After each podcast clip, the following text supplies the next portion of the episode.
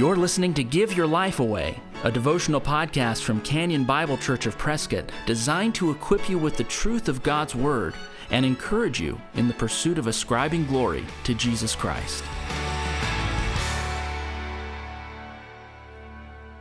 Welcome again to the Give Your Life Away podcast. Our text for the morning is Romans 1 16 through 17. This text is speaking of the righteousness of God available by faith, and that the, the just or the righteous live by faith. So I'll read Romans 1 16 to 17. For I'm not ashamed of the gospel, for it is the power of God for salvation to everyone who believes, to the Jew first, and also to the Greek. For in it the righteousness of God is revealed from faith for faith as it is written, the righteous shall live by faith. Remember last time in uh, verse 15, Paul was eager to get to Rome to preach the gospel to the Romans. He was eager to get to Spain to preach the gospel to those who have never heard. And what he's saying is the gospel is powerful. The gospel changes people. And when something's powerful, when something works, you're not ashamed of it.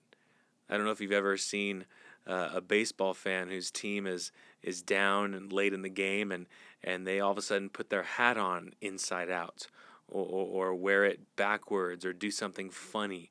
It's called a rally cap in baseball. But they swear when they did it one time as a seven year old their team came back and won the game. So, so they're not ashamed of it because they think it works. Well that's a trivial superstition from the sports world. How much more so the gospel who, if you're a Christian, you know that message changed you. You had new eyes given to you, new ears, new loves, new desires, new tastes, new joys. So when Paul has experienced the change that the gospel of Jesus Christ brought about in his own life, he's now not ashamed to go and proclaim that, even if it means imprisonment, persecution, being mocked, whatever it may be. So Paul says that he's not ashamed to bring this gospel to, to anybody, Jew first, then to the Greek. And notice that he says that it's the power of God for salvation to everyone who believes or everyone who has faith, everyone who trusts. This is what receiving the righteousness of God looks like. You receive it not by earning it, not by seeing the righteousness of Christ and then imitating him in order to receive God's favor. You receive the righteousness of Christ by faith in Christ, by believing that Christ is the one who brings you the righteousness of heaven. And again, you embrace it by faith, by belief, by trust. And notice that the life of a Christian isn't someone who simply believed at a certain time in the past. A Christian believes every day. The Christian lives by faith. So there's really two senses to, to verse 17. Uh, a Christian is someone who, by faith in Christ, at one point in their life, they come to receive the righteousness of Christ, the righteousness of God the righteousness that gets them to heaven. It's not of themselves, it's an alien righteousness, as one man has spoken of it. But that's not the only sense. Certainly, you receive righteousness by faith, but you continue to live. And you are righteous as you continue to live by faith every single day. So it's not just a one time thing, it's, a, it's an ongoing daily thing.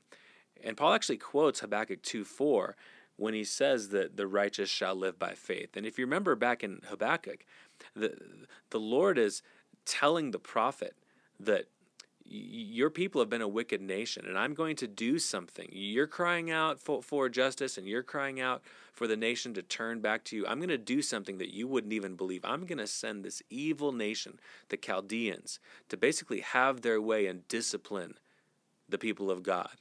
And it doesn't make a lot of sense to habakkuk but he trusts the lord and so in Habakkuk 2 4, the idea is these Chaldeans are arrogant, they're puffed up. God's going to use them to discipline his own people. And that might not make a lot of sense. And the Chaldeans might themselves trust in their own might and their own power, but they're being used. They're a tool in the hands of God. So, in opposition or in contrast to the Chaldeans, the righteous person, the one who trusts in his Lord, trusts in his God, the righteous person is the one who, even though it might not make sense, lives by faith, trusts the Lord. I would encourage you think of today what it would mean to live by faith. Obeying the Bible doesn't always make sense. Obeying the words of Jesus doesn't always seem like it will work. But the righteous one continues trusting his faithful God and living by faith. because he knows the gospel is the power of God for salvation for all who believe, trust, have faith. So he's going to live his life. She's going to live her life, continuing to trust their God.